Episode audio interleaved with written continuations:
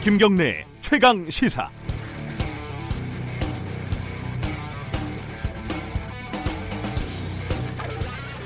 엊그제 토요일 저녁에 서초동 어, 검찰청사 앞에서 열린 검찰 개혁 촉구 촛불 집회에 어, 정말 몇 명이 참여했는지를 두고 말이 많습니다.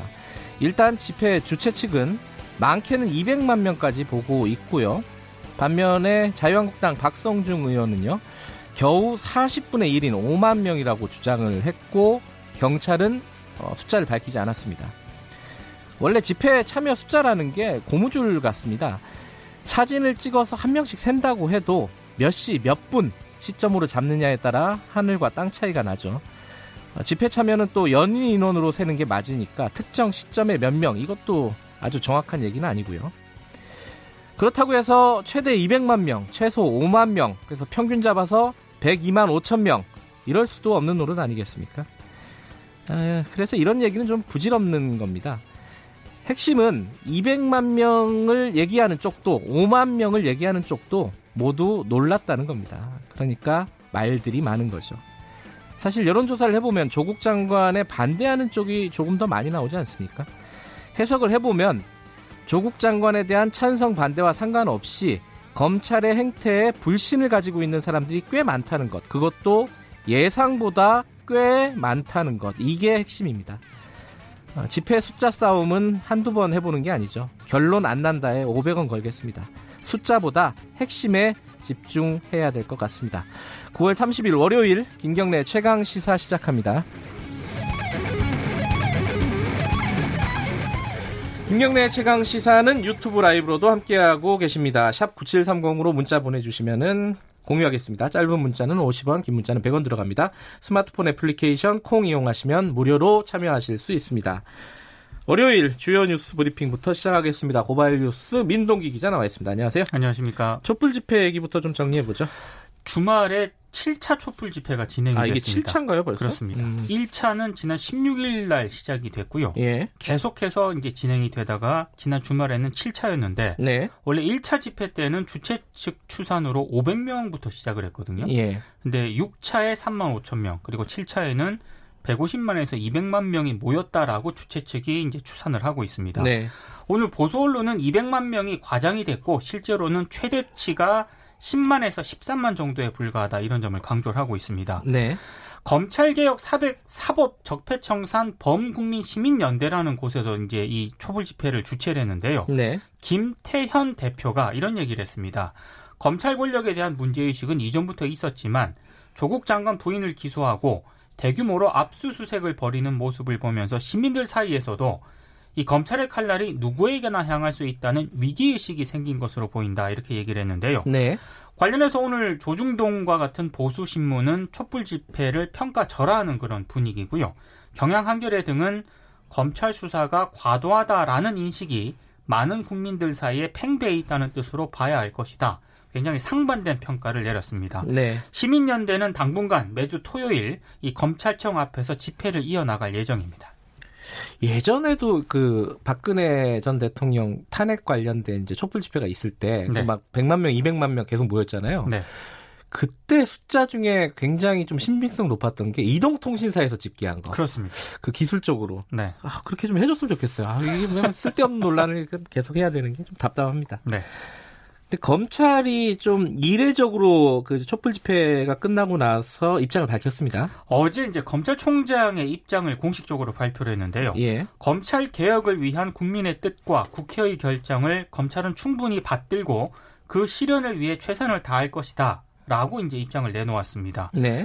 어, 이 서초동 서울중앙지검 앞에서 열린 집회에 대해서 검찰 개혁을 위한 국민의 뜻, 국회의 결정을 존중하는 뜻을 거듭 밝혔는데요. 다만 조금 이상한 것은 조국 장관 수사에 대한 비판 이게 네. 있지 않았습니까? 예. 여기에 대해서는 입장을 내놓지 않았습니다. 근데 음. 내부적으로는 네. 어, 조국 장관에 대한 수사를 검찰 개혁에 반대하는 것으로 이렇게 네. 예, 비판을 하고 있는 것에 대해서는 동의할 수 없다 이런 반응이 좀 많다고 합니다. 뭐 오늘 어쩔 수 없이 어, 각 코너에서 이런 질문과 대답들이 이어질 겁니다. 한번 잘 들어보시기 바라겠습니다. 여러 어, 분들의 의견을 좀 들어볼 예정이니까요. 어, 정경심 교수가 지난주 출석한다는 얘기도 있었는데 일단 미뤄졌고 이번 주 또 예상이 되고 그러네요. 소환 조사 일정을 지금 이 검찰과 조율 중이라고 하는데요. 네. 빠르면 이번 주 초반 검찰에 출석할 가능성이 있다고 합니다. 네. 이게 이유가 있는데요. 정경심 교수 등 조국 장관 가족이 총 14억을 투자한 사모펀드 운용사 있지 않습니까? 네. 코링크 프라이빗 에쿼티의 실제 운영자로 검찰이 조국 장관의 오촌 조카 조모 씨를 지금 지목을 하고 있는데요. 예. 이 조모 씨의 구속 기간이 10월 3일 만료가 됩니다. 네. 그래서 그 전에 아마 정 교수를 부를 것이다라는 전망이 나오고 있습니다. 네. 근데 검찰은 정경심 교수 출석일이 최종 확정이 되더라도 별도로 공개하지는 않기로 했습니다. 네. 통상적인 절차에 따라 서울중앙지검 1층 현관을 통해 출입하게 될 것이라고 밝혔는데요. 네. 이 얘기는 정 교수가 취재진이 지금 대기 중인 포토라인에 설 가능성이 많다는 그런 얘기입니다. 정 교수 조사 결과에 따라서 조국 장관을 직접 겨냥한 수사도 본격화될 가능성도 있습니다. 관련해 가지고 그 조국 장관 딸 관련된 어, 인사죠. 최성의 동양대 총장. 네. 뭐 이 이력이 거짓이었다. 이게 좀 명확하게 드러난 부분이 있네요. 교육학 석박사 학력이 거짓이었다라는 점이 드러났는데요. 예. 단국대 수료 학력마저 거짓인 것으로 나타났습니다. 네. 이 최성해 총장은 동양대 이사이기도 한데요. 교육부에 보낸 임원 승인 요청 서류를 보면 자신의 학력을 허위로 기재한 것으로 확인이 됐습니다. 더불어민주당 박용진 의원이 한겨레 동양대 이사회 임원 승인 신청 시 교육부에 제출한 자료를 이제 공개를 했는데요. 이 자료를 보면 어, 최 총장이 자신의 이력서에 1978년 단국대 상경학부 4년 수료라고 명시를 하고 있거든요. 네. 근데 사실은 재적생이었다는 게 지난 28일 오마이뉴스 보도로 확인이 됐습니다. 네. 재적생은 수료, 졸업이라든가 학사 등으로 쓰면 안 되는 걸로 지금 되어 있거든요. 예. 교육부가 이 최성해 총장이 교육부에 낸 서류에 학력이 허위로 기재가 됐다면 임원 취소 사유라고 밝혔기 때문에 최 총장에 대한 임원 취소 절차가 진행이 될 것으로 보입니다. 네. 이 최성해 총장은 조국 장관의 딸 표창창과 관련해서 위조 의혹을 제기한 그런 인물입니다. 네, 어, 대표적으로 유탄을 맞은 분이 될 것 같습니다. 그렇습니다. 예. 예. 관련해서 재밌는 문자들이 많이 오네요. 이, 어, 5822님이 선생님이 화나서 소리 질렀는데 목소리 데시벨 갖고 싸우는 격이다. 어, 중요한 건 선생님이 화가 난 거다. 뭐 이런 아, 그런 어, 재밌는 문자를 보내주셨네. 또뭐 네. 뭐 반면에 수레오 뭐아 이거 어렵네요. 슈어로모님이 조국자 가족을 끝까지 조사하는 게 검찰 개혁이다. 방송 음. 왜 이러냐? 뭐 네. 이렇게 네. 또 비판 의견을 보내주셨습니다. 네. 어, 아프리카 돼지열병 속보 좀 알아보죠. 충남에서 그 의심 신고가 접수가 됐는데 정말 다행스럽게 음성 판정이 나왔습니다. 네. 충남 지역은 240만 마리의 돼지를 키우고 있거든요.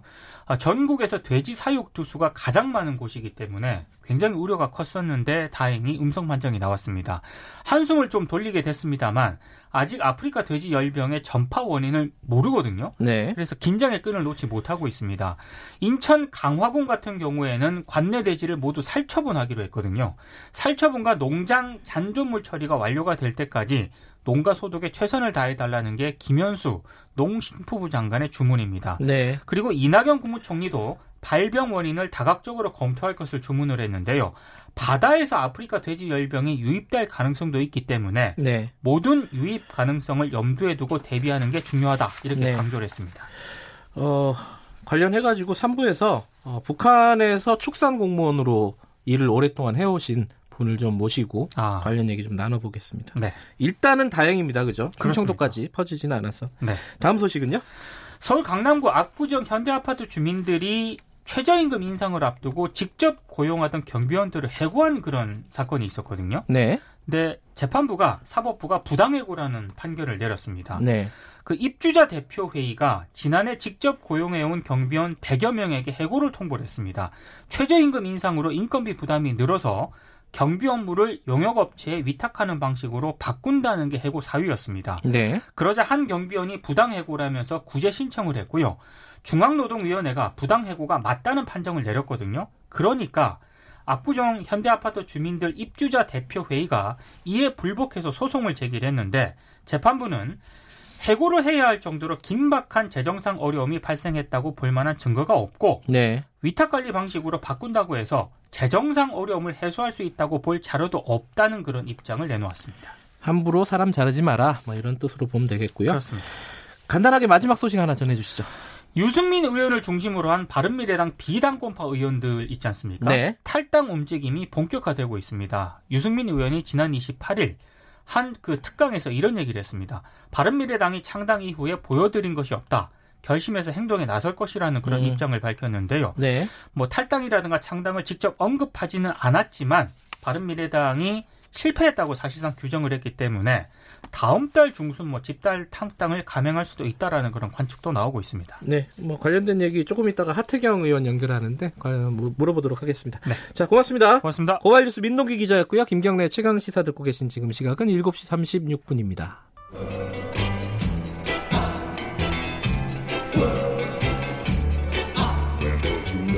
정글 같은 아침 시사의 숲에서 오늘도 웃고 울고 즐기며 사는 자연인 김경래 씨. 그의 하루 일과는 KBS 1라디오 김경래의 최강 시사를 진행하는 것으로 시작합니다. 어, 그런데 이게 무슨 소리죠? 아침부터 열심히 준비한 자연인 김경래의 밥상 같이 드셔보실래요? 후회 없는 아침 건강한 시사 김경래의 최강 시사 김경래 최강 시사 듣고 계십니다. 어, 주말 사이에 대규모 촛불 집회가 열렸죠. 검찰 개혁을 촉구하는 내용이었고, 어, 이게 뭐 서울에서만 열린 게 아니라 부산이나 지방에서도 열렸다고 하고요. 또 최근에 그 문재인 대통령 아들 어, 문준용 씨와 좀 뭐 SNS를 통해서 설전을 벌이고 있는 일도 있습니다. 이 당사자죠. 하태경 바른미래당 의원 연결해서 관련 얘기 좀 여쭤볼게요. 안녕하세요. 예, 안녕하세요. 하태경입니다. 예, 토요일 날 부산 집회에 참석하셨다고요? 예, 맞습니다. 제가 부산 그 조국 파면 부산 시민연대를 주도하고 있습니다. 아, 그러니까 지금 하태경 의원께서 참석하신 거는 어, 검찰 개혁 이쪽이 아니라 이제 조국 장관 퇴진을 위한 촛불 집회인 거죠? 그렇습니다. 그쪽도 사람들이 많이 모이나요? 어떻습니까? 일, 한 주일 전에는 부산에도 몇만 모였고요. 네. 이번 주 토요일에는 폭우가 내렸습니다. 아, 그래요? 음, 예, 숫자는 좀 줄었습니다. 예. 아니 지금 그 토요일 날 서초동 서울 서초동에서 열린 집회가 좀 규모가 생각보다 컸어요 예상보다 예, 컸습니다. 예. 이게 뭐뭐 주최 측은 뭐 100만이 넘었다 뭐 이러고 있고 어 또 너무 부풀려졌다 이런 뭐 주장도 있는데 어쨌든 뭐 대규모 집회였던 건 사실이었던 것 같은데 하 의원께서는 이 상황을 어떻게 보고 계십니까?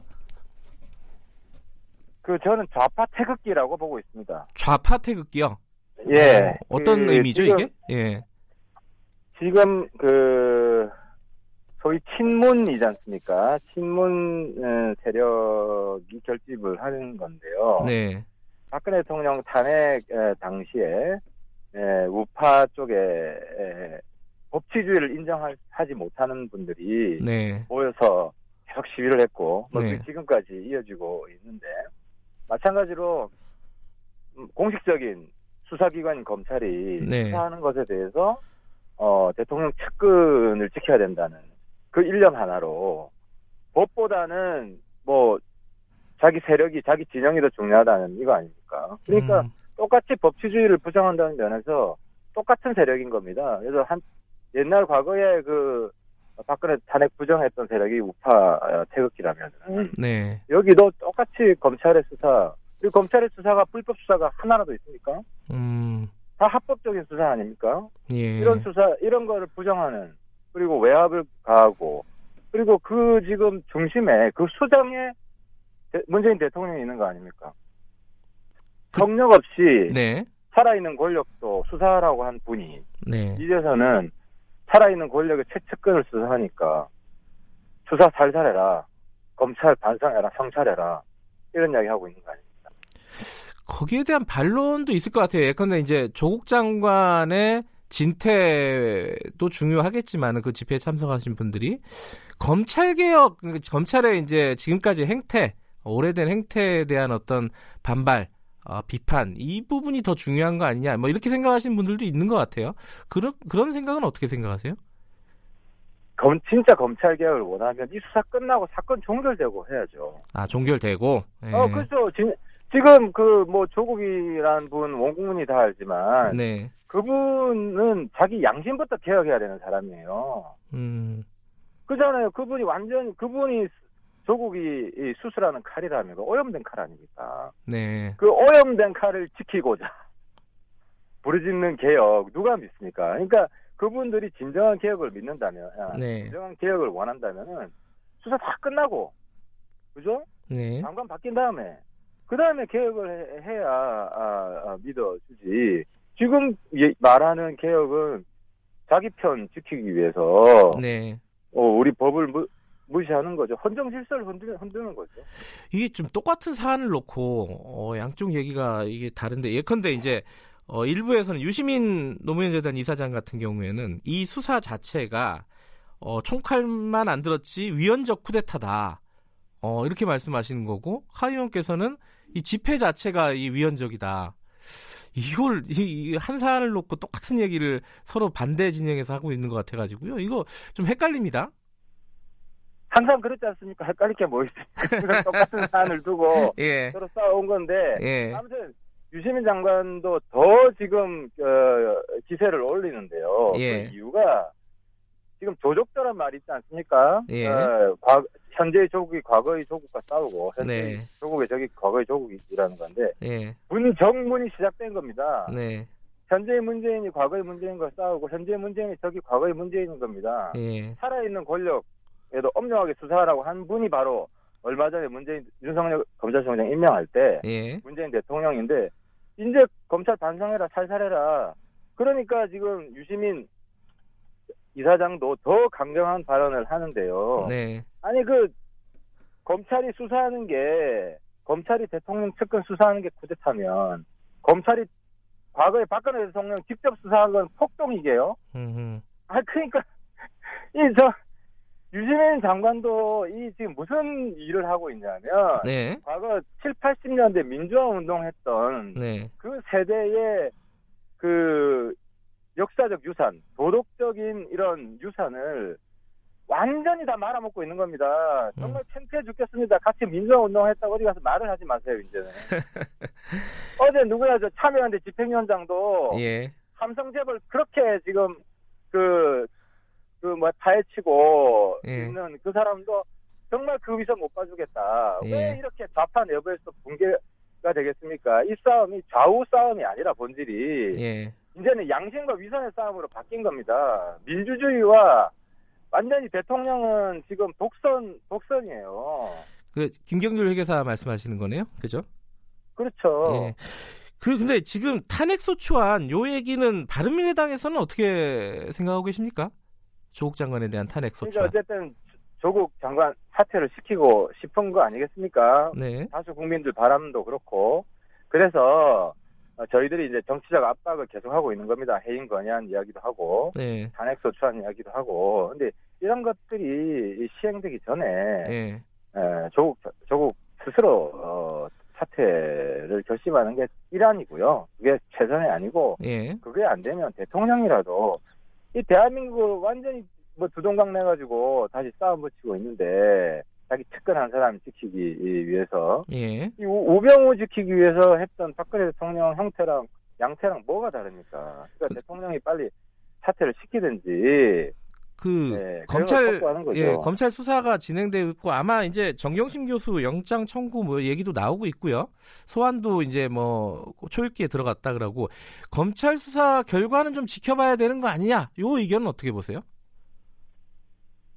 아, 그러니까 그 검찰 수사 지켜본다는 게 예. 어제 이제 엊그제 대통령 말씀 음, 보니까 예, 검찰 수사도 아니고 뭐 기소되면 혹은 저 부인 구속되면 예, 장관 사퇴시키겠다는 건 아니고 장관이 유죄가 되면 음, 어, 법적으로 유죄가 되면 사퇴시키겠다 그런 맥락입니다. 네. 근데 유죄 그럼 1심에 유죄 받으면 최종심까지 봐야 되는 거 아니냐? 음, 그러면 구속되더라도 유무죄가 또 밝혀져야 되고 네, 그럼 1년 이상 있어야 된다는 이야기 아닙니까? 그러면 자, 지금 우리가 일본하고 맞서서 싸워야 되고 경제도 일으켜야 되고 네, 민생, 외교 완전히 내팽개치고 북핵 문제도 해결해야 되는데 조국 하나 붙들기 위해서 대한민국 그 자체를 희생시키겠다. 이 대통령의 지금 태도 아닙니까? 알겠습니다. 요 얘기는 여기까지 여쭤보고요. 그 주말 사이에 굉장히 시끄럽습니다. 문준용 씨하고 이게 설전 뭐 그렇게 기사가 많이 났던데 이 어쨌든 그 지금 논란의 핵심이 문준용 씨는 그 소송 기록 같은 것들을 자기는 공개 반대한 적이 없다 이 얘기였는데 하태경 의원 얘기는 좀 다르더라고요. 간단하게 좀 설명해 주세요. 일단 뭐 큰 쟁점은 제가 이제 그 문재인 그 초기 검찰이죠 문무일 검찰이 예. 그뭐 문준영 씨 관련 수사에 특혜 수사를 했다, 부실 수사를 했다는 생각을 가지고 있습니다. 네. 그래서 그 근거 자료들을 찾으려고 자료 공개를 요청했고요. 예. 어, 그래서 그 자료들은 이제 지금 분석 중에 있기 때문에 뭐 조만간 결과를 발표할 거고요. 예. 근데 아무튼 이 과정에서 자기는 그 공개를 반대한 적이 없다고 문준영 씨가 처음 이야기를 했는데 예. 검찰이 그 우리한테 공개 못한다는 네. 에, 기각 신청서를 보냈는데 그 안에 문준영 씨의 반대로 공개 못한다, 문준영 씨가 공개를 원하지 않는다는 말이 있어요. 예. 그래서 제가 이제 문준영 씨가 조국처럼 거짓말 하지 마라, 예. 아, 라고 일을 했던 거고, 근데 어제 밤늦게 보니까 또, 어, 자기가 뭐 반대한 것처럼, 그러니까 말을 두 번 바꾸고 있어요. 그래서 제가 한번 경고 공격을 하니까, 아, 기억이 없다. 이렇게 어제 낮에 말을 바꿨다가, 어제 저녁에는, 어, 반대를 한 것도 같기도 하고, 뭐 이런 식으로 또, 저 조국 장관도 저 청문회하고 그런 과정 중에, 국회 대정부 질의 과정 중에 말을 한 번이 아니라 뭐 두 번씩 바꾼 모습을 보이고 있는데, 아니, 똑같은 모습을 보이고 있습니다. 그래서 제가, 아, 그 비판한 겁니다. 알겠습니다. 그 어쨌든 뭐 개인정보 관련해서 공개를 어, 원했냐 안 했느냐 뭐이 부분은 조금 사실관계는 좀 지나면 밝혀질 것 같고요. 근데 핵심은 어, 문준용 씨가 예컨대 뭐 2007년 파슨스 스쿨 합격한 게 어, 좀 문제가 있다 지금 이렇게 보시는 거 아니에요 하태경 의원께서는? 아, 그거는 문준용 씨 일방적 주장이고, 예. 이, 이 사건의 가장 큰, 어, 이슈는 예, 고용정보원에 특혜 채용한 것이 사실이냐. 예, 이게 제일 중요한. 아, 그게. 핵심이다. 예. 그게 핵심이죠. 그리고, 어, 그 문제에 대한, 어, 이제 문무일 검찰, 이제 문재인 네. 정권 초기 검찰 이 특혜 수사, 봐주기 수사를 했다는 제가 강한 심증을 가지고 있습니다. 그 자료 받으셨으니까 그 관련된 얘기는 언제 공개를 하시겠네요. 언제쯤 하세요? 지금 뭐 가급적 빨리 하려고 합니다. 근데 제가 너무 바빠가지고. 그래서 아무튼 시간 내 시간 가급적 내서 하려고 합니다. 아 이거 시간 없어도 이건 여쭤봐야 될 것 같네요. 유승민 어, 의원께서 탈당 시사하는 발언을 했다고 대대적으로 기사가 났습니다. 어 이거 어떻게 봐야 됩니까? 우리가 탈당 시점에 뭐 10월 10일 탈당한다 뭐 이런 기사가 났는데 그건 이제 제가 볼 때는 어그 우리 당권파 쪽의 흑색 선전 같고요. 네, 어 이제 현재 저희들이 지금 지켜보고 있는 거는 그 소위 말하는 당권파 손학규 대표에 가까운 측근 사람들이 예, 사람 그분들까지도 손 대표 퇴진을 내부에서 이야기하고 있습니다. 예, 어, 그래서, 어, 그분들이 이제 손 대표랑 단판을 짓겠다. 어, 손 대표 얼굴로는 총선 치를 수 없다는 생각, 그분들 똑같이 가지고 있다. 아, 그래서 그걸 지켜보고 있고, 또 우리, 그, 당내 개혁파들은, 어, 지난주 금요일부터 독자적인 모임을 갖기 시작했습니다. 네, 그래서 아마 오늘 도, 어, 독자적인 모임을 열 건데요. 그 모임에서 앞으로 우리가, 우리 진로를 어떻게 나갈 것인지 논의해서 아마 결과를 발표할 것 같습니다. 그 유승민 의원이 말씀하신 그 결심해서 행동에 나설 것, 그 행동이 탈당이라는 거는 뭐 명확한 건가요? 그 부분은 예, 이제 1순위는 탈당이 아니죠. 음, 그, 어, 손 대표가 퇴진하고 네. 의장을 바꾸는 거고 그걸 위해서 어, 노력을 또 해보고 그래서 좀 어, 호남 의원들 그리고 손 대표 측 가까운 당권파 분들하고도 같이 긴밀히 협의하고 있습니다. 알겠습니다. 이게 하 의원님하고 얘기하니까 시간이 좀 짧네요. 여기까지 듣겠습니다. 고맙습니다. 예, 감사합니다. 하태경 바른미래당 의원이었습니다.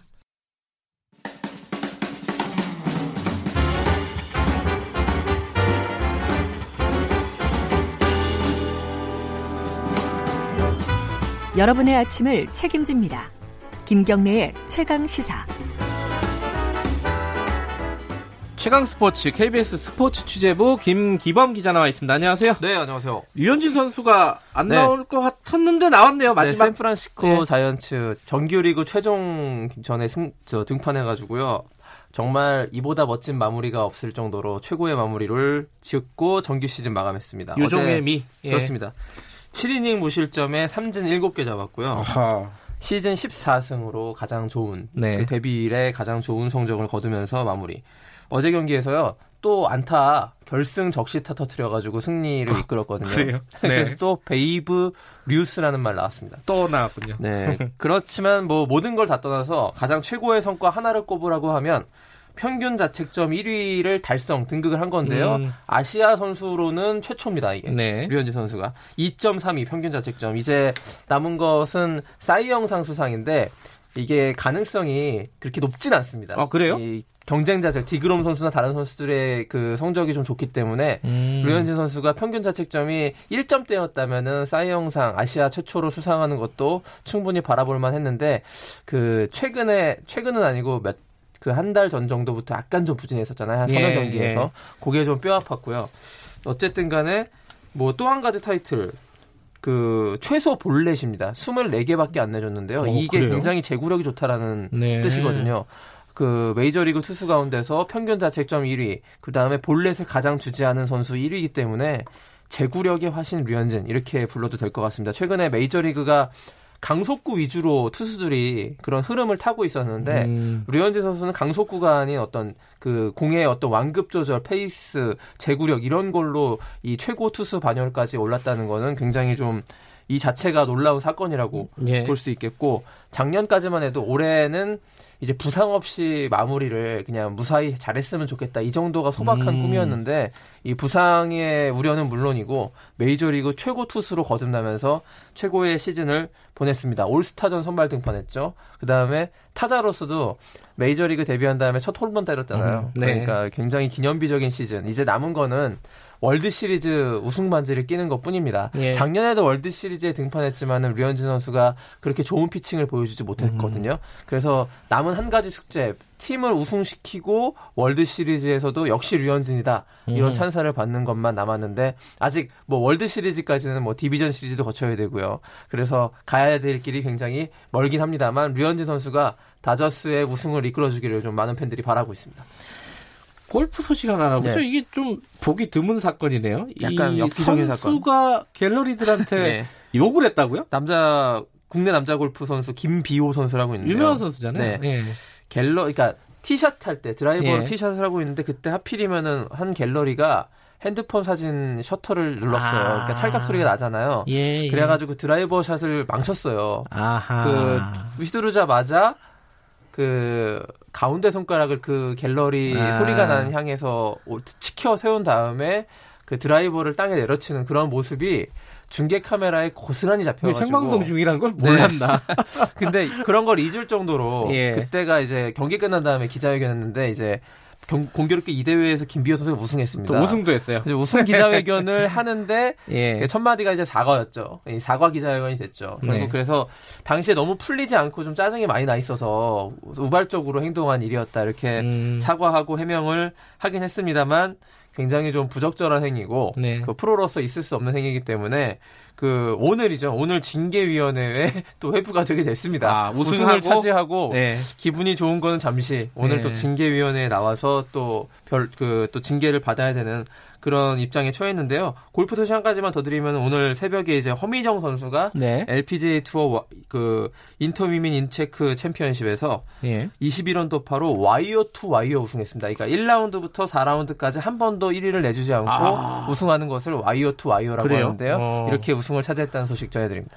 프로야구 1분밖에 안 남았는데 지금 1등이 바뀌었어요? 자, 1위가 두산이 됐고요. 주말에 2위가 SK인데 두 팀이 승률 똑같아요. 예. 근데 상대 전적 그 시즌 아. 상대 전적이 두산에서 우위기 때문에 지금 현재 두산이 1위입니다. 자, 한 경기씩 남았는데 오늘 SK 경기하고 내일 두산이 경기하는데 아주 얄궂은 운명입니다. 오늘 SK가 지면 무조건 두산 우승이고요. 네. 오늘 SK가 이기면 내일 두산이 이기면 두산이 우승. 내일 예. 두산이 이기지 못하면 SK 우승입니다. 그래서 내일 아. 프로야구 정규리그 1위가 결판 내게 되는 아주 역대급 이런 프로야구 1위 싸움 또 없었습니다. 예. 네. 아니 그 한 경기 차이가 많이 나지 그렇습니다. 않았어요? 한달 1, 반 2위가? 전만 해도 9경기 차였는데 이걸 두산이 야. 뚝심의 두산이 미러클 또 해내는 것 같습니다. 두시, 두산이 뒷심이 굉장히 세네요. 그렇습니다. 예. 근데 원래 2위 하면 더 좋다고 저번에 말씀하시지 않았어요? 경기 감각적인 측면에서 그런데 지금 이 분위기에서는 네. 1위를 차지하는 게그 사기면에서 음. SK가 2위로 떨어지면 너무 떨어 그 사기가 떨어지고 있기 때문에 아하. 좋지 않습니다.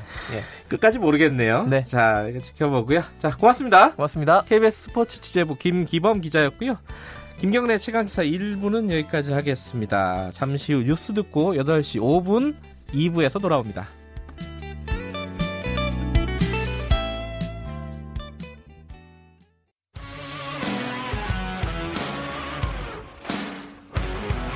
탐사보도 전문 기자 김경래 최강 시사.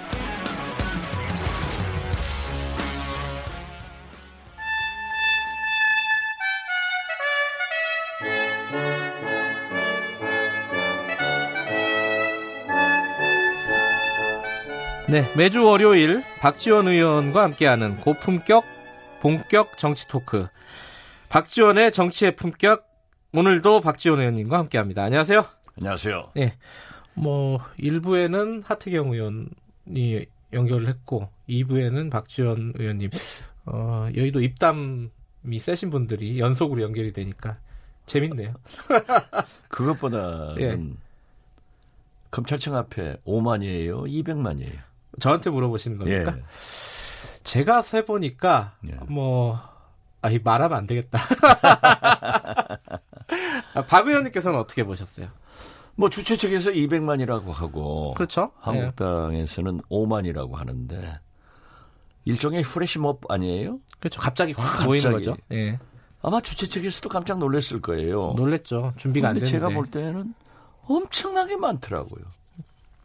그림상으로 보면은 어, 서초동에 그렇게 모인 건 처음인 것 같아요. 그리고 제가 세 보니까 199만 9,999명은 아닌가 이렇게 보는데 아, 세 보셨습니까? 믿어도 됩니까? 아마 제가 그러는데 사실 예.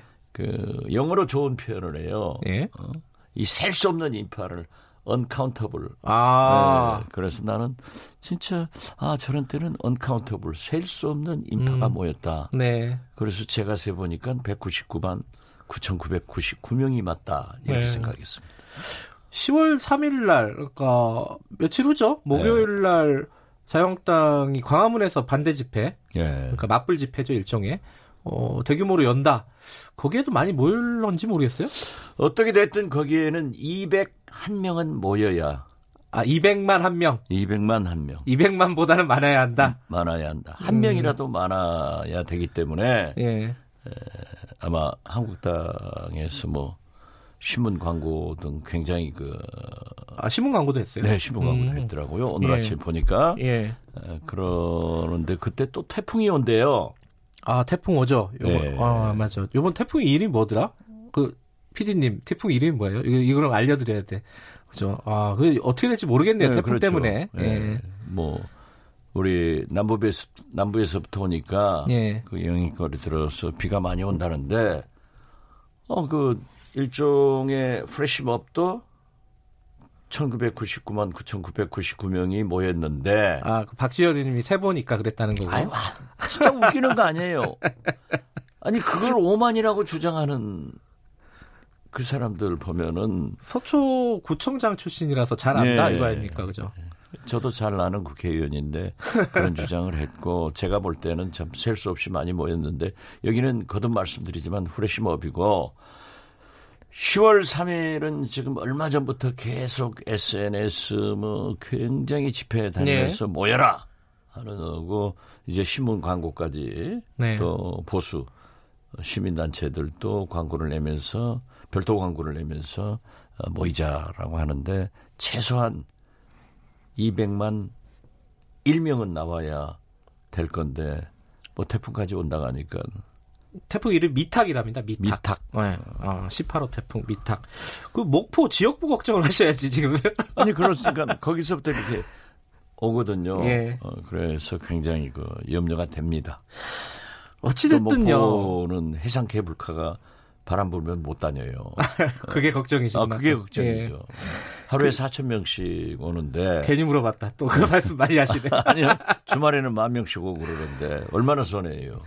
근데 그 검, 이제 구호를 보면요. 조국 수호 검찰 개혁. 이게 이제 가장 주된 구호였어요. 토요일 그렇죠. 주체에 보면은. 네. 근데 이제 일부에서는 그런 비판을 합니다. 그 두 개가 왜 연결이 돼야 되냐 꼭. 조, 검찰 개혁은 맞는데 조국 수호하고 검찰 개혁이 바로 연결되는 거 아니지 않느냐. 이런 비판도 좀 있습니다. 이건 어떻게 보십니까? 이제 조국 장관에 대한 네. 검찰 개혁의 에, 기대감이 그렇게 높은 거죠. 음. 사실 과거 저도 검찰 개혁의 방점을 찍고 네. 지금까지 이 조국 장관에 대해서 지지 옹호를 했는데 네. 어떤 의미에서 보면은 동양대 진중권 교수 예. 어, 조국 장관하고 친구 아니에요? 네. 그분도 어, 문제점은 지적하면서도 검찰 개혁은 지지한다. 조국이 예. 잘할 수 있다. 예. 이랬는데 그분이 이제 민정수석 때부터 지금까지 계속 주창해 왔고 또 혹자들은 개혁의 입법은 국회에서 하지. 네. 물론 우리 국회에서 합니다. 장관이 무슨 필요 있느냐라고 네. 하지만은 그래도 대통령의 의지를 확실하게 받아서 네.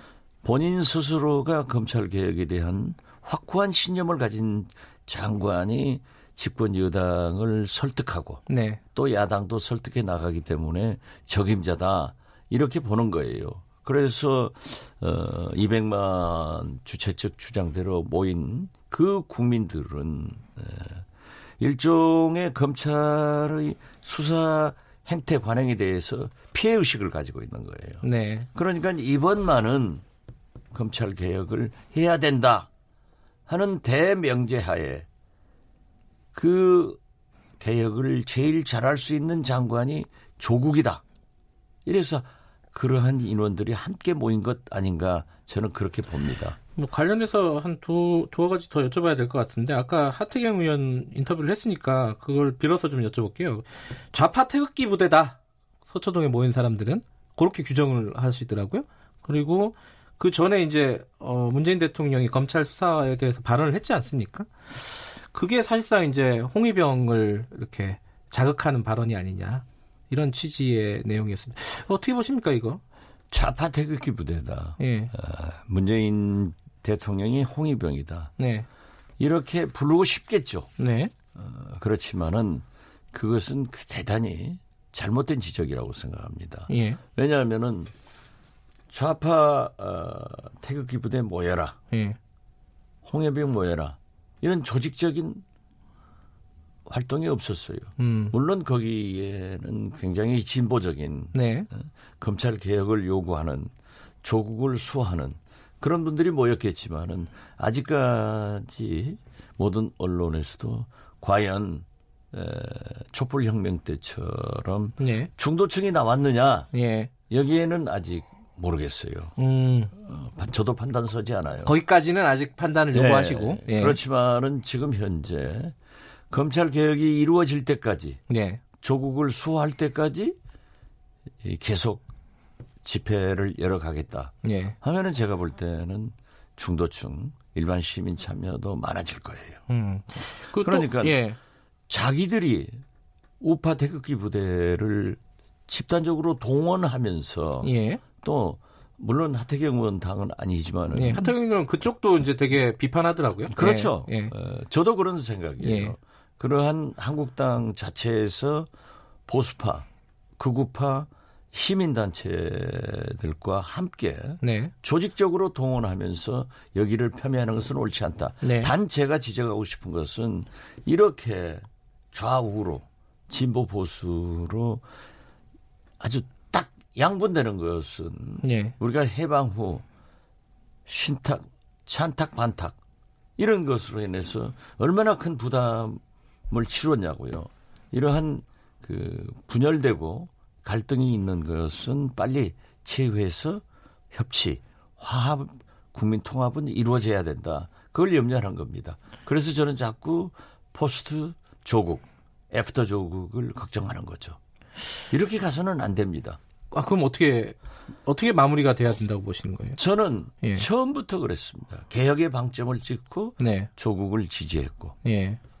또 보수 시민단체에 의거해서 검찰에 고발되니까 검찰이 수사를 했는데 네. 검찰 수사를 빨리 종결시켜줘야 됩니다. 음. 그리고 국민의 민심이 어디로 가는가 이걸 잘 봐야 된다. 저는 이 세 가지 스탠스를 지금도 유지하고 있는데요. 이게 이렇게 갈등이 되면은 손은 누가 키웁니까? 지금 민생, 청년 실업, 사강 외교, 대북 문제 등 이 산적한 문제를 아프리카 돼지 열풍은 이미 밀려나가 버리잖아요. 얼마나 큰 문제인데도. 그래서 저는 이러한 것은 진짜 빨리 치유시켜야 된다. 이런 걸 보면은 대통령께서 여야 대표들을 청와대로 초청해가지고 좀 풀어가는 그런 모습을 국민 앞에 보여주는 네. 것이 좋다. 저는 그렇게 생각합니다. 그럼 빨리 검찰 수사를 종결을 해야 된다는 말은 어, 법원의 판단을 지켜보자 이런 뜻으로 해석을 해도 되는 겁니까? 검찰이 아직까지 본인은 부인하고 예. 검찰은 그것도 지금 그 비사실 공표도 이번에 예. 개혁하자. 대통령께서 말씀하신 것은 저는 나쁘지 않다고 봐요. 네.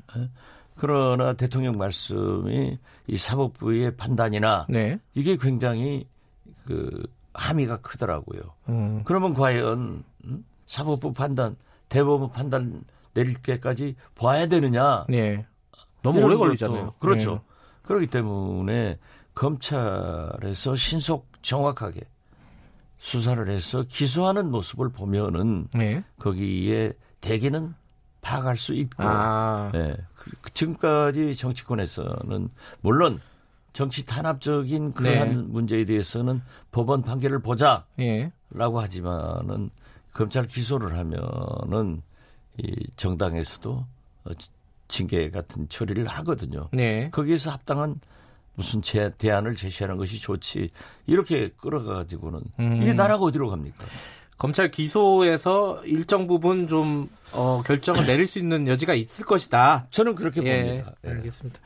근데 요 얘기는 좀 여쭤봐야 될 것 같아요. 그 조국 장관이 담당 검사하고 압수수색한 검사하고 통화한 거 있잖아요. 이거 외압으로 봐야 되는 건가요? 어떻습니까? 그래서 이제 보는 견해에 따라서 다른데 네. 저도 처음에 그랬어요. 처음에 누구나 심지어 뭐 상당한 정부 고위직들도 네. 전부 부적절하게 생각한다. 이낙연 총리가 부적절하다고 예. 얘기했죠. 저도 부적절한 것 같아요. 예. 예. 내가 만약 법무부 장관이었으면은 부인이 전화를 바꿔주더라도 검사라고 하면은 알았다 하고 끊고 다른 방법을 취하지 않았을까라고 네. 하지만은 한편 굉장히 매정한 남편이 되잖아요. 네. 어, 저도 그런 것을 후회하고 살고 있어요. 음. 그런데 부인이 그런 공경에 처해 있다고 하면은 젊은 세대 사람들이 과연 어떻게 했을까? 네. 그러니까 저는 제가 그렇게 말한 것을 매정하게 내가 제, 내 아내에게 그렇게 해, 해서 살았구나 하는 것이 반성이 되더라고요. 어, 그래서 저는 뭐 딱히 장관이냐 남편이냐 음. 어? 업무냐 사랑이냐 이런 구분이 아니라 어, 건강 문제를 단순하게 얘기했다고 하면은 아마 소위 영어로 excuse 이해가 되지 않느냐 이런 입장이고 아니 검찰은 그걸 외압으로 받아들였다는 거잖아요. 글쎄 이제 예. 문제는 네. 우리가 성희롱도 그러잖아요. 네. 상대가 그걸 받아들였다 하면은 어쩔 수 그러니까요. 없는 거예요. 상대가 장관이니까. 네. 예. 상대가 장관이고 예. 그것도 법무부 장관이란 말이에요. 예. 그렇기 때문에 그렇게 받아들였는데 저는 그러한 것도 검찰에서 반드시 수사하리라고 봅니다. 아, 요 부분도요? 예, 음. 아 물겠죠. 음. 외압 이게 굉장히 중요한 게 아니에요. 그렇기 때문에 저는 이걸 가지고 지금 뭐 어, 여자만 남자 뭐 일곱 명이가 있는데 여자 둘이 있었다. 아, 뭐, 뭐 짜장면을 시켜 먹었다, 한식을 시켜 먹었다, 이업을 느꼈다, 뭐 예. 간섭을 했다. 이러한 것을 누가 봤어요? 상대가 얘기하고 상대는 부인하고. 예. 그렇기 때문에 나는 이러한 것도 검찰 수사 과정에서 반드시 밝혀지면은 그때까지 좀 기다려보자. 음. 단 대통령께서 말씀하신 것은 우리가 제가 국민이 전부 피해자다. 검찰 수사를 받아본 사람들은 먼지털이식, 별건, 음? 장기 수사 이런 것들에 대해서 감성적으로 받아들인단 말이에요. 그러나 검찰에서는 유무죄 수사로 판단을 하고 있고 예. 우리 국민들은 감성적으로 받아들이니까 지금 11시간 압수수색을 당했다. 야, 과거에는 한두 시간이면 된다는데 와이 왜 여기는 이랬는가? 이런 것들이 문제가 되니까 검찰에서도 또 미주알 고주알 밝힐 수도 없는 거고 네. 어? 이런 문제가 있으니까 저는 제발 다 그렇게 하셨잖아요. 대통령도 말씀하셨잖아요. 장관은 개혁, 검찰은 수사. 그리고 여야가 다 검찰을 비난하다가 이제는 검찰 수사 지켜보기로 했으면 지켜봐야지. 왜 자꾸 말썽 만들어내느냐 이거예요. 음. 중앙덕 의원은 내통을 한 건가요? 아니면 넘겨짚은 건가요? 이게 넘겨짚었다라고 또 얘기를 자기는. 넘겨짚었다고 어, 주장을 예. 요도 하지만 신문. 예. 유도신문 했다고 하지만은 우리가 받아들이는 것은 야 이건 내통 아닌가 음. 제 경험상으로도 그렇게 느꼈어요. 경험상으로. 예. 어. 저도 많은 정보통으로 많은 정보를 받지만은 예. 반드시 내부자에서 주거든요. 음. 그러니까 밝히지 않는 거죠. 예. 제 사진도 그런다니까요. 표창장 동양대학교 표창장 예. 제가 가지고 있는 것도 내부자예요. 아 내부자예요? 예. 오늘 밝히신 거네. 사람은 안 밝힐게요. 알겠습니다. 뭐 오늘은 여기까지만 듣도록 하겠습니다. 얘기를 하다 보면 이렇게 시간이 짧죠? 아무튼 이 조국 사태가 금수강산, 화려강산을 조국강산으로 만들고 저는 또 내일 모레 시작되는? 국정감사에서 네. 조국 감사할 거 아니에요. 그렇죠. 진짜 조국 피로증이 왔고 검찰 수사 피로증이 왔어요. 제발 좀 신속하게 빨리 해서 다속 키우러 가자. 예. 민생 경제로 돌아가자. 안보를 염려하는 그런 국회로 가자 말씀드립니다. 이제 그만 소를 키우자. 아, 네. 이런 말씀이었습니다. 고맙습니다. 네, 감사합니다. 정치의 품격 박지원 의원이었습니다.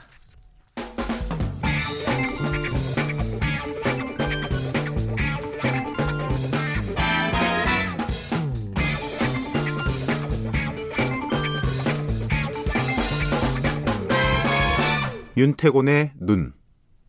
윤태곤의 눈, 어, 윤태곤 정치분석실장이 나오셨습니다. 네. 아유, 박지원 의원이 안 나가셔가지고 예. 장례가 좀 혼란스러웠습니다.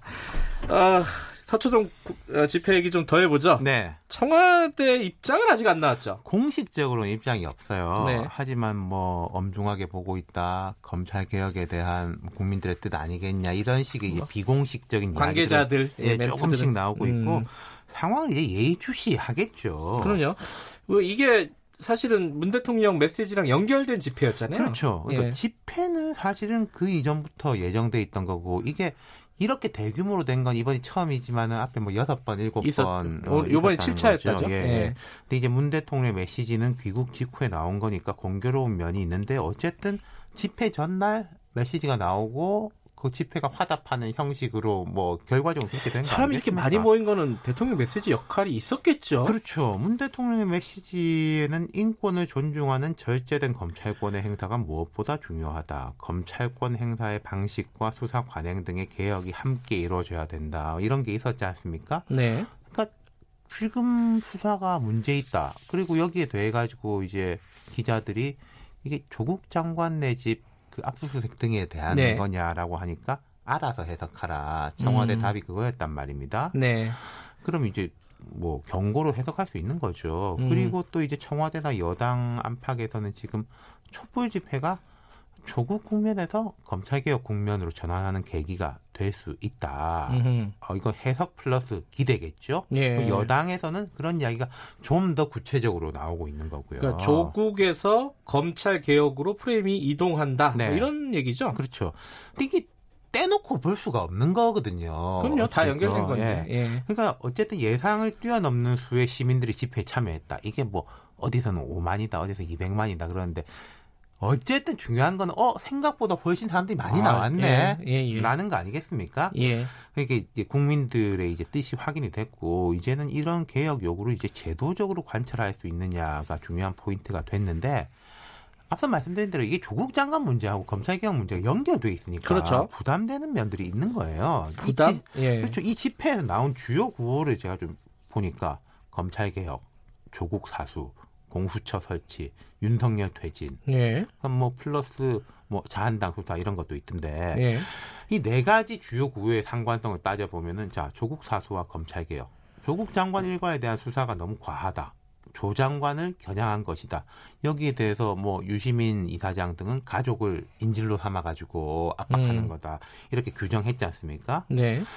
그러면은 자 그 수사를 이제 과하지 않게 하고 조국 장관을 그대로 두고 그게 검찰 개혁이냐? 어렵네요. 예, 집회에서는 그렇게 생각하시는 분들이 많았을 거예요. 음흠. 물론 공수처 설치와 입법 사안이니까 조금 제껴 놓고 보자면요. 네.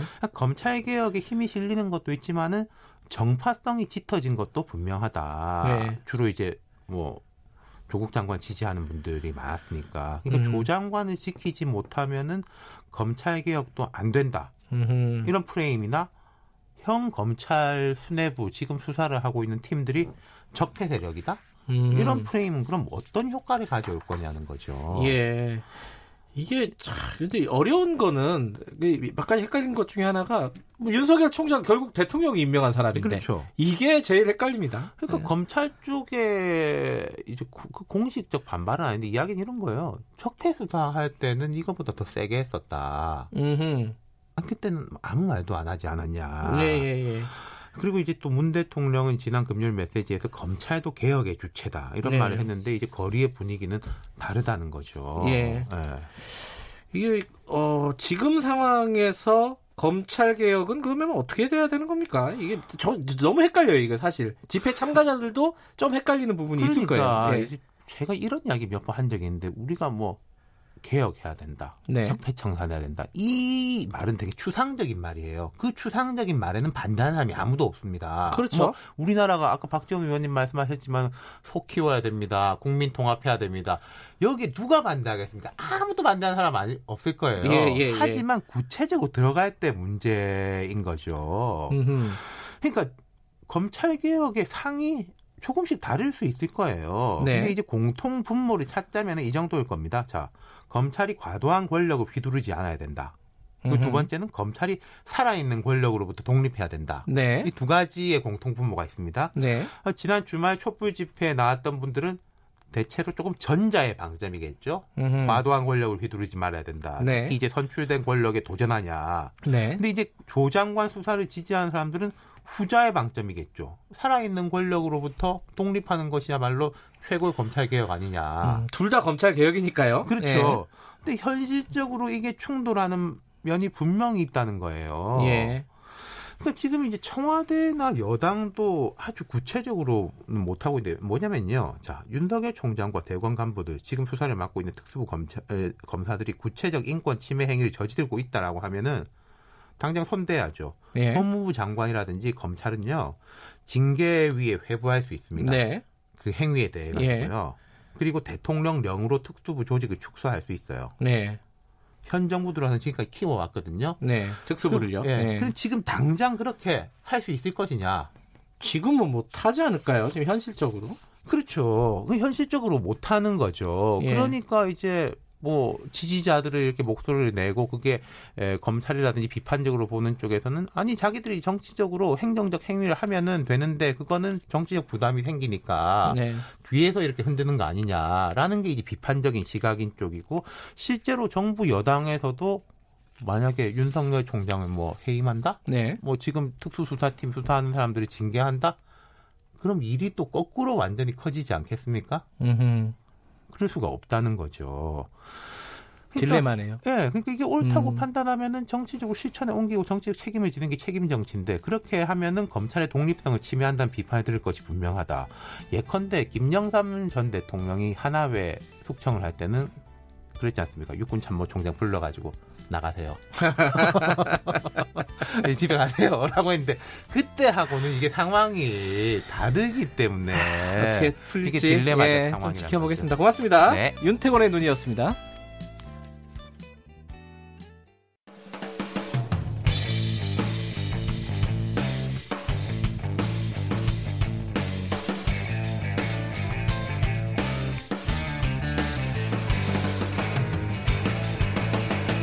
김경래의 최강 시사. 김경래 최강 시사 3부 시작하겠습니다. 어, 조국 법무부 장관 뭐 지금 논란 중에 어, 핵심 중에 하나가 이제 자녀 그 특히 딸의 논문이지 않았습니까? 논문이 결국 취소가 됐고요. 어, 관련된 뭐 수사는 진행 중입니다. 이게 어떻게 기소가 될지 그 부분 좀 지켜봐야 되는데 그 와중에 또 한 명의 어, 정치인의 자녀 문제가 불거졌습니다. 자유한국당 나경원 원내대표 아들 어, 이, 이 부분도 어, 여러 가지 뭐 문제가 있는데 지금 관련된 취재를 조국 장관 자녀처럼 많이 하지는 않습니다. 언론에서 많이 하지는 않는데 KBS에서 요거를 취재하고 있는 사람 어, 기자를 한 분 모셨습니다. 모셔서 어떻게 진행이 되고 있는지 아마 어, 소송을 당했나 이 나경원 의원한테 어, 좀 여쭤보죠. 어, 보도 KBS 보도국 이화진 기자 안녕하세요. 안녕하세요. 소송을 지금 당한 상황인가요? 예, 저는 일단 중앙지검에 고발을 당했고요. 고발요? 명예훼손 혐의로. 아, 명예훼손이에요? 예, 예. 아. 그리고 또 동시에 언중위에도 제소가 돼 있고. 아 그래요? 예, 그렇습니다. 어, 본인이 작성한 기사 때문에 그런 거죠? 네, 뭐 저뿐만 아니라 같이 취재하고 있는 다른 기자분도 아. 언중위에 제소를 당했고 또 손배소 5천만 원이 또 걸려 있습니다. 아, 원중에 그 정정 보도를 아마 신청했겠죠? 예, 예. 정정 보도 플러스 어, 손해배상 5천만 원. 예, 예. 명예훼손은 혼자 다 고발당하신 거예요? 아니면 예, 혼자 고발당했습니다. 아 그래요? 예, 예. 어, 그러면 핵심적인 취재를 했던 모양이네요. 별명이 탄산수예요? 예. 이건 뭐죠? 좀 과분하게 그런 별명 얻었는데 왜, 그- 왜 그런 거예요? 그 KBS 기자분들께서 모여가지고 한 유튜브 방송 중에 네. 댓글을 읽어주는 기자들이라는 예, 프로가 있는데 뭐 유명하죠. 예. 거기에 패널로 출연하려면 꼭 이제 닉네임을 만들어야 됩니다. 아, 제가 만든 닉네임인데 아. 어쩌다 보니까 이렇게 자칭 탄산수입니까? 잘- 아, 이렇게 굳이 지으라고 하셔서 아, 알겠습니다. 얼마나 탄산수인지는 한번 시원한지는 한번 얘기를 들어보시면 되고 목소리는 굉장히 좋으시네요. 아, 예. 탄산수 같습니다, 진짜. 어, 일단 문제가 된 보도가 뭔지 좀 간단하게 설명해 주실 수 있어요? 이거 좀 복잡한 내용인가요? 예, 근데 간단히 설명을 드리면 네. 나경원 원내대표의 자녀도 입시 특혜가 있었느냐 이런 논란에 관한 의혹 보도입니다. 예. 일단 딸, 아, 아들 얘기죠, 아들 얘기. 예, 아들 아드님 이야기인데 예. 그 미국에서 고등학교를 옛날에 다녔던 아들이 예. 지역 과학 경쟁 대회 출품작 준비를 위해서 이 서울대 의학 대학 교수의 연구실로 들어가서 이제 교수와 대학원생들과 출품작을 준비했고요. 네. 이걸로 또 입상을 하고요.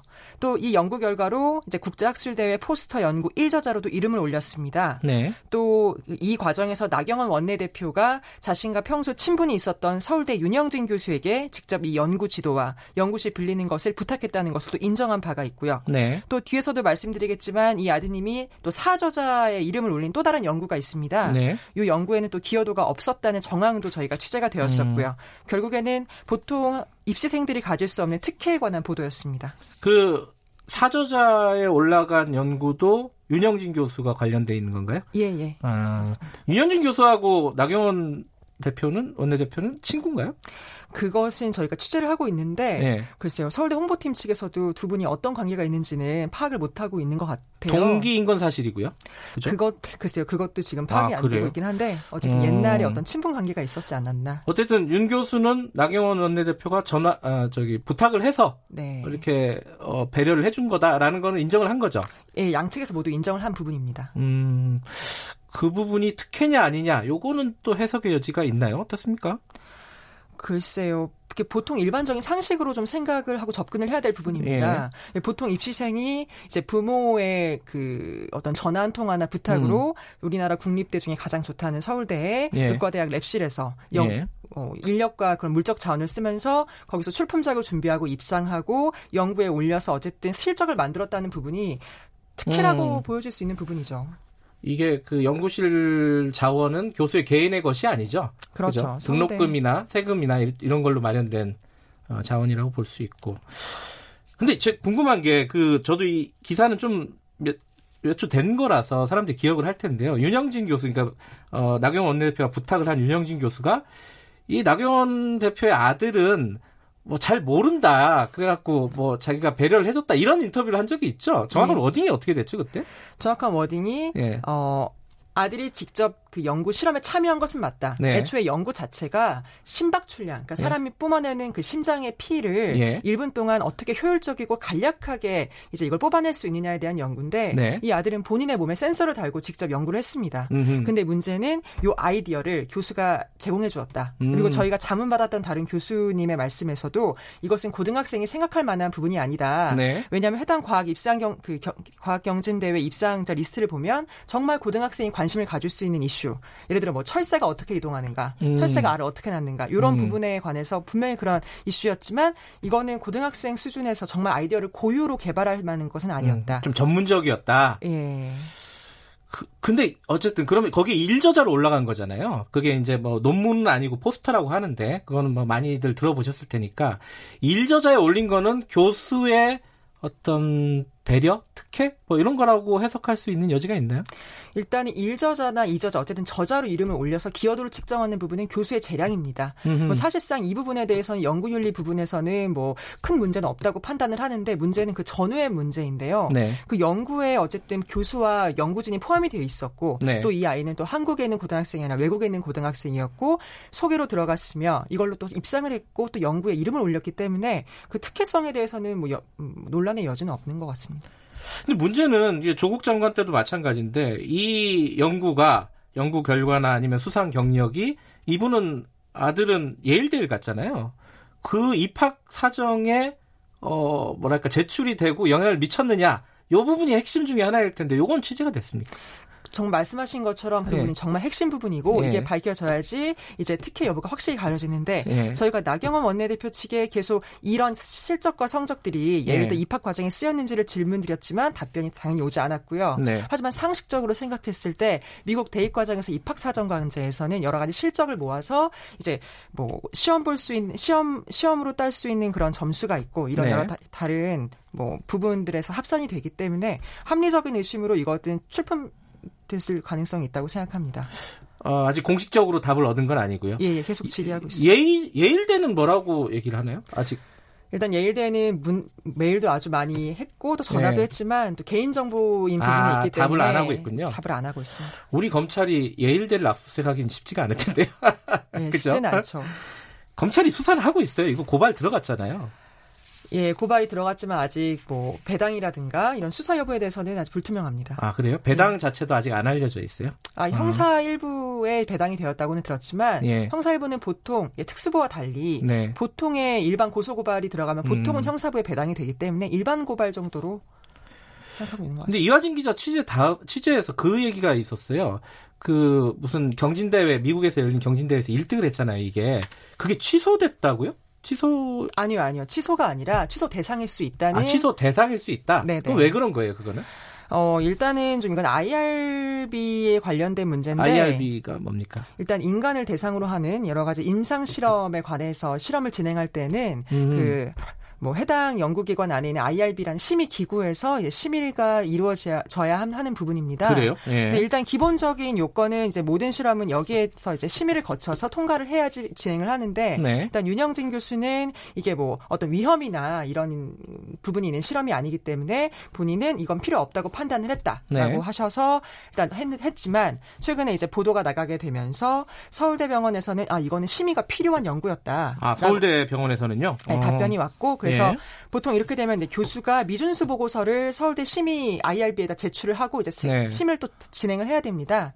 근데 이 부분에 있어서 이제 뭐 나경원 원내대표 측은 예. 어 이제 세부 규정에서 이 아들의 그런 연구 부분이 좀 예외에 해당될 수 있는 규정이 있는지 경진대원 측이 좀 따져봐야 된다 이렇게, 음. 이렇게 해서 논, 논란이 좀 되고 있습니다. 아직은 결정된 건 아니고요. 예, 예.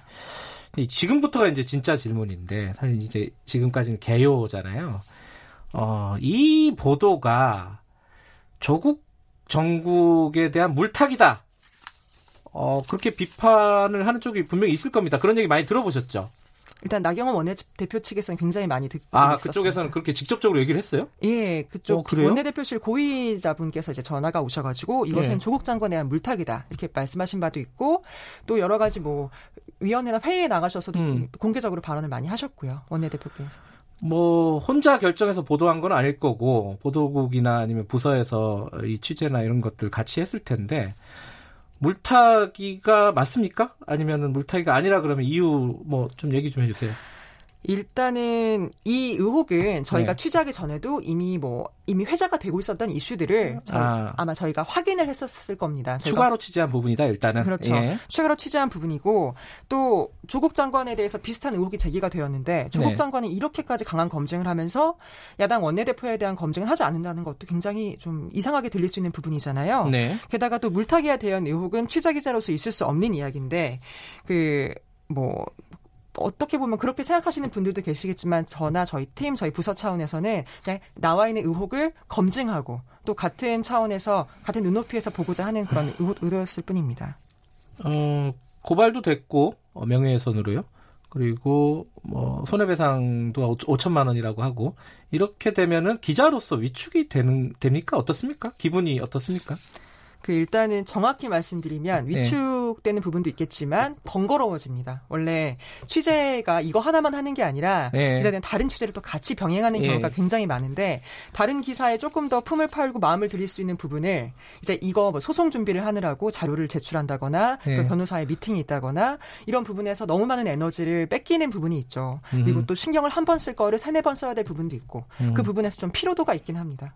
피로도가 있다. 위축되지는 않는다. 예.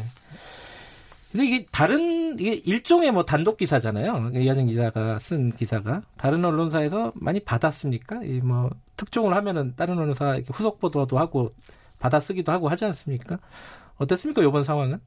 거의 조간 등뭐 예. 다른 거 인터넷 언론사를 포함해서 받은 언론사가 정말 한두 개 한두 개. 꼽히고요. 음. 저는 이 부분에 대해서 미디어 비평 쪽에서는 굉장히 흥미로운 측면이라고 생각을 하는데 예. 이제 굳이 비교 대상이 조국 장관에 대한 보도이니까 예. 이 부분에 있어서는 하루에 단독이 뭐 수십 개 수백 개가 쏟아져 나오기도 하고 네. 이게 나오면 다음 날 조간에서 아주 많이 받는 경우가 있는데 네. 이 경우는 예를 들어 뭐 정확히 초중등법 위반 아들의 유학이 초중등법 위반이었다라고 하는 객관적인 팩트도 뭐 전혀 받은 바, 바도 없고 네. 의혹 관련의 부분에서도 전혀 언급한 바가 없으니까 이게 좀 오히려 이거 이런 것이 기울어진 운동장으로 볼 수 있지 않을까라는 음, 생각도 좀- 오히려요. 어, 오히려 아, 내가 보도를 한 게 맞나? 다시 한번 생각해보는. 예 그러니까 아무도 아니 그러니까 한두 개 빼고는 거의 관심이 없었다 다른 언론사들이 그렇습니다.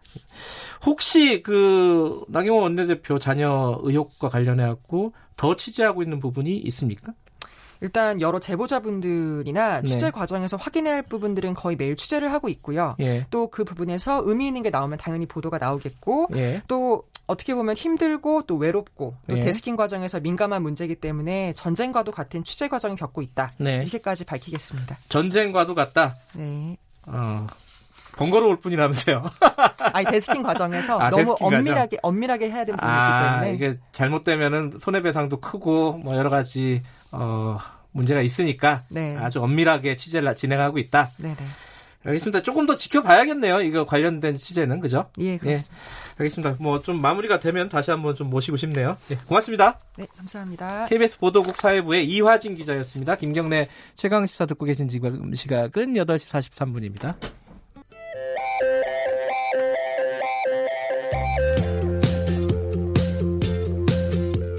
오늘 하루 이슈의 중심 김경래의 최강 시사 네, 아프리카 돼지열병 얘기 좀 해보겠습니다. 지금 뭐 파주, 연천, 김포 등등해서 지금 9건이 확진이 됐죠. 어, 홍성 의심 사례는 음성으로 판정돼서 천만 다행입니다. 어, 아직 거기까지는 확산이 된 것은 아니다. 어, 하지만 뭐 감염 경로가 지금 밝혀지지가 않았어요. 아, 좀 쉽지 않은 상황인데 관련된 얘기를 오늘은 북한에서 어, 수의 방역 담당 공무원으로 일하셨던 분을 좀 모시고 얘기를 나눠보겠습니다. 이게 북한에서 감염이 됐다라는 얘기도 좀 있지 않습니까? 뭐 이런 등등을 좀 여쭤보겠습니다. 조충희 Good Farmers 연구원 연구소 연구위원 모시고, 모시고 자세한 얘기 들어보겠습니다. 안녕하세요. 안녕하십니까? 어, 조 위원께서는 어, 그 북한에서 이 축산 관련해서 어떤 일을 하신 거죠? 네, 저는 이제 그 평안남도, 네, 예, 평안남도 어 농촌 경영위원회 이제 그 축산 부문 음, 공무원으로 이제 어 가축 질병 예방 뭐 치료 음흠. 이런 쪽으로 이제 담당해서 일을 했습니다. 공무원이셨던 거네요. 예, 그렇죠? 예, 우리식으로 예. 얘기하면. 예, 우리식으로 이야기하면 공무원이죠. 공무원이셨고 수의사이기도 하신 건가요? 그러면? 아, 예. 그러니까 수의사 자격을 가지고 예. 어 이제 그 수의 방역 부문 정책 관철, 뭐 음. 정책 집행 뭐 음. 이런 것들을 하다 보니까 이제 수의 방역 부문 공무원으로 예. 이야기를 할 수 있는 겁니다. 예. 아, 청취자분들이 좀 궁금하실 것 같아가지고 요건 여쭤봐야 될 것 같아요. 언제 남 쪽으로 오시게 된 건가요? 네, 저는 2011년에 왔습니다. 2011년요. 예. 아, 그 뭐 한 9년 정도 되신 거네요. 횟수로 따지면. 예, 예, 이제. 여기서도 이제 수의사로 일을 하고 계신 건가요? 아닙니다. 이제 그 저희가 일하는 이제 구파모수가 예. 아, 축산을 이제 기본으로 하고 농업을 이제 위주로 예. 하는 이제 그런 NGO 단체입니다. 음. 그래서 어, 그 동남아 네. 아, 국가들의 이제 저개발 국가들에서 저소득 그 농가들의 소득 증진을 위한 이런 음. 지원 사업을 하는데 네네. 이제 제가 이제 북한에서 경험했던 축산 예. 지식이 좀 도움이 될 것이다 하고 생각해서 네. 지금 그런 일을 하고 있습니다. 그 북한에 계실 때 돼지열병이 있지는 않았죠, 그죠? 네, 이게 처음으로 들어온 거니까요. 북한은 돼지열병 때문에 뭐 한 지역에 돼지가 완전히 몰살당했다. 완전히 폐사됐다. 뭐 이런 국정원 보고도 있었습니다. 어느 정도로 심각해요, 북한은? 아, 제가 알고 있기로는 이제 북한이 그 올해 5월에 예. 장항도 우시군에서 발병했다고 이제 네. 어, 국제기구에 보고를 했고요. 예.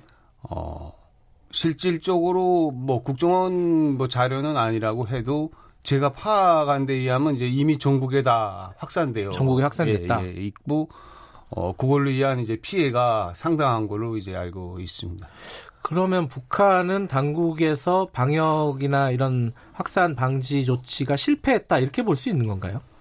그렇죠. 그러니까 이제 초동 대응을 예. 제때 이제 하지 못한 것으로 저는 이제 생각을 하고 있고요. 예. 어, 실질적으로 그 북한 정부가 어, 국제기구에 아프리카 돼지열병이 발병했다고 보고했을 때는 제가 있던 경험으로 봐서는 이미 전국에 확산이 되어 있고, 음흠. 어, 그 확산이 되어 있는 상태에서 도대체 이걸 이제 관리하고, 어, 이것을 이제 퇴치하기가 불가능하니까 국제기구에 보고하지 않았나. 저는 음. 그렇게 보고 있습니다. 아, 그러면 좀 걱정되는 거는 그 얘기 많이 하잖아요. 이게 병이라는 게 확산돼 가지고 방치돼 버리면 이게 토착화돼 버리는 경우가 있지 않습니까? 북한은 네. 이미 그런 단계로 넘어갔다라고 보는 건가요? 그렇죠. 그러니까 이제 어허. 그, 뭐, 멧돼지에 의한 무슨 그런 그, 그 바이러스의 토착화가 이제 문제지만, 네. 실질적으로 전국의 토양이 다 이제 오염됐다고 볼 수가 있거든요. 하하. 그래서 이제 북한에서 제일 제가 지금 아프리카 돼지열병과 관련해서 네. 걱정을 많이 하는 건 그 도축 제도가 제대로 마련되어 있지 않아 가지고요. 아. 아, 도축 자체가 이제 관리가 되지 않고 있습니다. 그래요? 래서 주민들이 기르고 있는 돼지들이 어, 몇 마리 기르고 있다는 게 이제 통계적으로 잡혀져 있지 않고요. 아하. 어, 또한 그 집이나 우물, 수도가, 강한천, 바닷가 전국에 아무 데서도 이제 다 도축을 할 수 있거든요. 예, 예. 마음대로 도축을 하고 방역 당국이나 축산 그런 당국에 보고를 하지 않고도 어 식품으로 이용하거나 시장에 내다 팔수 있거든요. 네. 그러니까 이제 사방에서 도축이 되어 있으니까 여기에 이제 바이러스가 묻어 있는 어 부산물이라든지 분변이라든지 이런 것들에 대한 관리가 전혀 안 되기 때문에 어 토착화로 이제 넘어갈 수 있는 가능성이 음. 거의 뭐 100%라고 음. 이제 봐도 과언은 아니죠. 이 북한 주민의 한 50%는 돼지를 키운다. 많든 적든 뭐 그런 기사도 읽은 적이 있습니다. 그러면 굉장히 생계에 중요한 어, 역할을 하는 동물일 것 같은데 이게 주민들의 어떤 경제적인 상황도 굉장히 심각할 것 같아요. 요번 요번 때문에 요번 사건 때문에. 그렇죠. 이제 그 워낙 이제 북한이 축산이 이제 국가가 운영하는 공동 예. 공동 축산 국가 경영 축산이 있고 소유 관계에 있어서 협동 축산이 있고 개인법 축산이 있는데 이 정책 자체도 그렇게 되어 있지만 이제 개인들이 돼지 한 마리를 키우면 네. 한 이제 100kg 정도 키워서 낸다고 할 때 약 한 70달러 내지 80달러의 이제 그 돈을 벌 수가 있거든요. 예. 이제 80불이면 현재 북한 시장에서 어 쌀로 쌀로 환산해서 한 150kg, 170kg를 살 수가 있어요. 음흠. 그래서 이제 돼지 한 마리가 어, 한 가구의 1년 식량 문제를 아. 이제 좌우를 하는 거죠. 예. 그래서 북한 주민들이 참 이제 열심히 이제 돼지를 기르거든요. 음흠. 그러니까 돼지를 기르는데 이것들이 또 방역 당국의 보호를 이제 받지를 못해요. 네. 개인들이. 그러니까 어 아프리카 돼지열병이 확산되면서 기르는 쪽쪽 바이러스에 감염돼서 죽는다고 했을 때 네. 사실 북한 주민들의 그 생존이죠. 네. 예, 식량 문제에 주는 영향이 상당히 이제 크다고 말할 수가 있습니다. 지금 이제 우리 쪽에서 궁금한 게 이 북한에서 과연 이게 어, 넘어온 것일까 이 돼지열병 바이러스가 감염 경로가 그렇게 된 것인가 이게 지금 아직까지는 추정이지만은 어 조영께서 보시기에는 어떻습니까? 아 저는 이제 그 올해 3월에도 그렇고 네. 그 5월에 이제 그 국제기구에 발병했을 때도 남아할 수 있는 가능성에 대해서 계속 이야기를 하고 어 한국의 수입방역 당국이 여기에 대한 대책을 세워야 된다고 이제 주장을 해왔는데요. 그 이전부터요. 예. 예. 근데 현재 지금 아직 그 역학 조사가 지금 계속 진행되는 과정이고 네. 감염 경로가 확실하게 이루어지지 않았지만 크게 이제 두 가지로 볼 수가 있거든요. 네. 우선 첫째는 이제 발병된 농가들의 위치 특징입니다. 위치. 예. 예. 뭐 다 아시는 것처럼 이제 어 군사분계선 접경 지역에서 네. 기본적으로 많이 발생을 했고요. 그다음에 이제 북한과 연결된 강과 하천 주변에서 또 많이 발생을 했습니다. 네. 그래서 이런 것들을 놓고 봤을 때, 어, 사실 그 전문적인 생각으로 보면 바이러스가 물에 들어가면 이제 휘석이 되거든요. 음흠. 휘석이 되지만 갑자기 많은 양의 바이러스가 또 내려왔고 이번 태풍과 관련해서.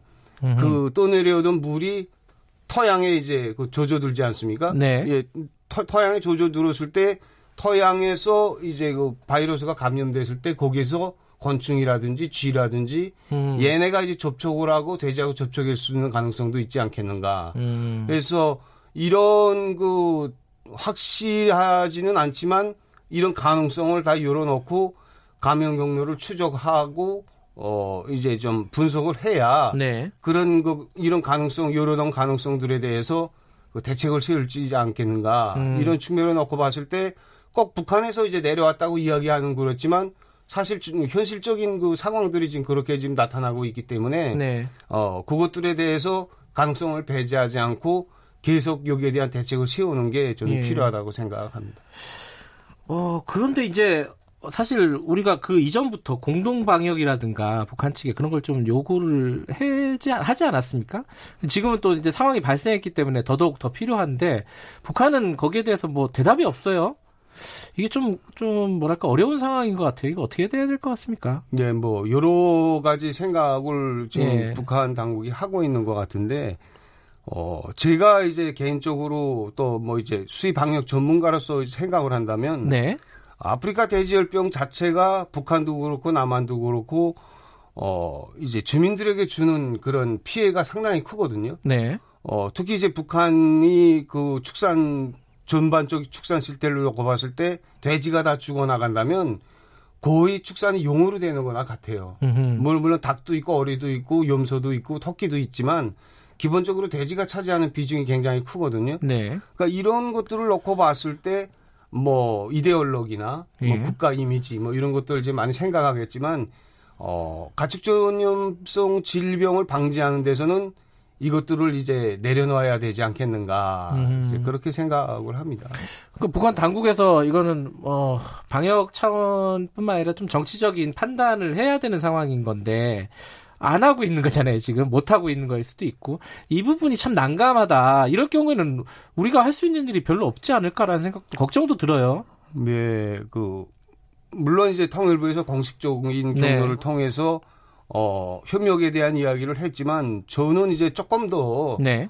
어, 그 정부가 여러 가지 그 채널들을 좀 열어줘야 된다고 생각하거든요. 아. 그러니까 이제 정부의 공식적인 채널도 있지만 그 비공식적인 채널이나 네. 이런 것들에 대해서 어, 많은 가능성들이 있거든요. 네네. 뭐 전문가들의 협력이라든지 정보 교환이라든지 음. 어, 이런 측면들, 그다음에 뭐 서독약이나 어, 시설들의 뭐 지원이라든지 네. 이런 여러 가지 가능성들과 다양한 채널들을 이제 총동원해서 이거 빨리 해결하지 않으면 정말 심각한 좀 상황으로 될- 되지 않겠는가 예. 그렇게 생각을 합니다.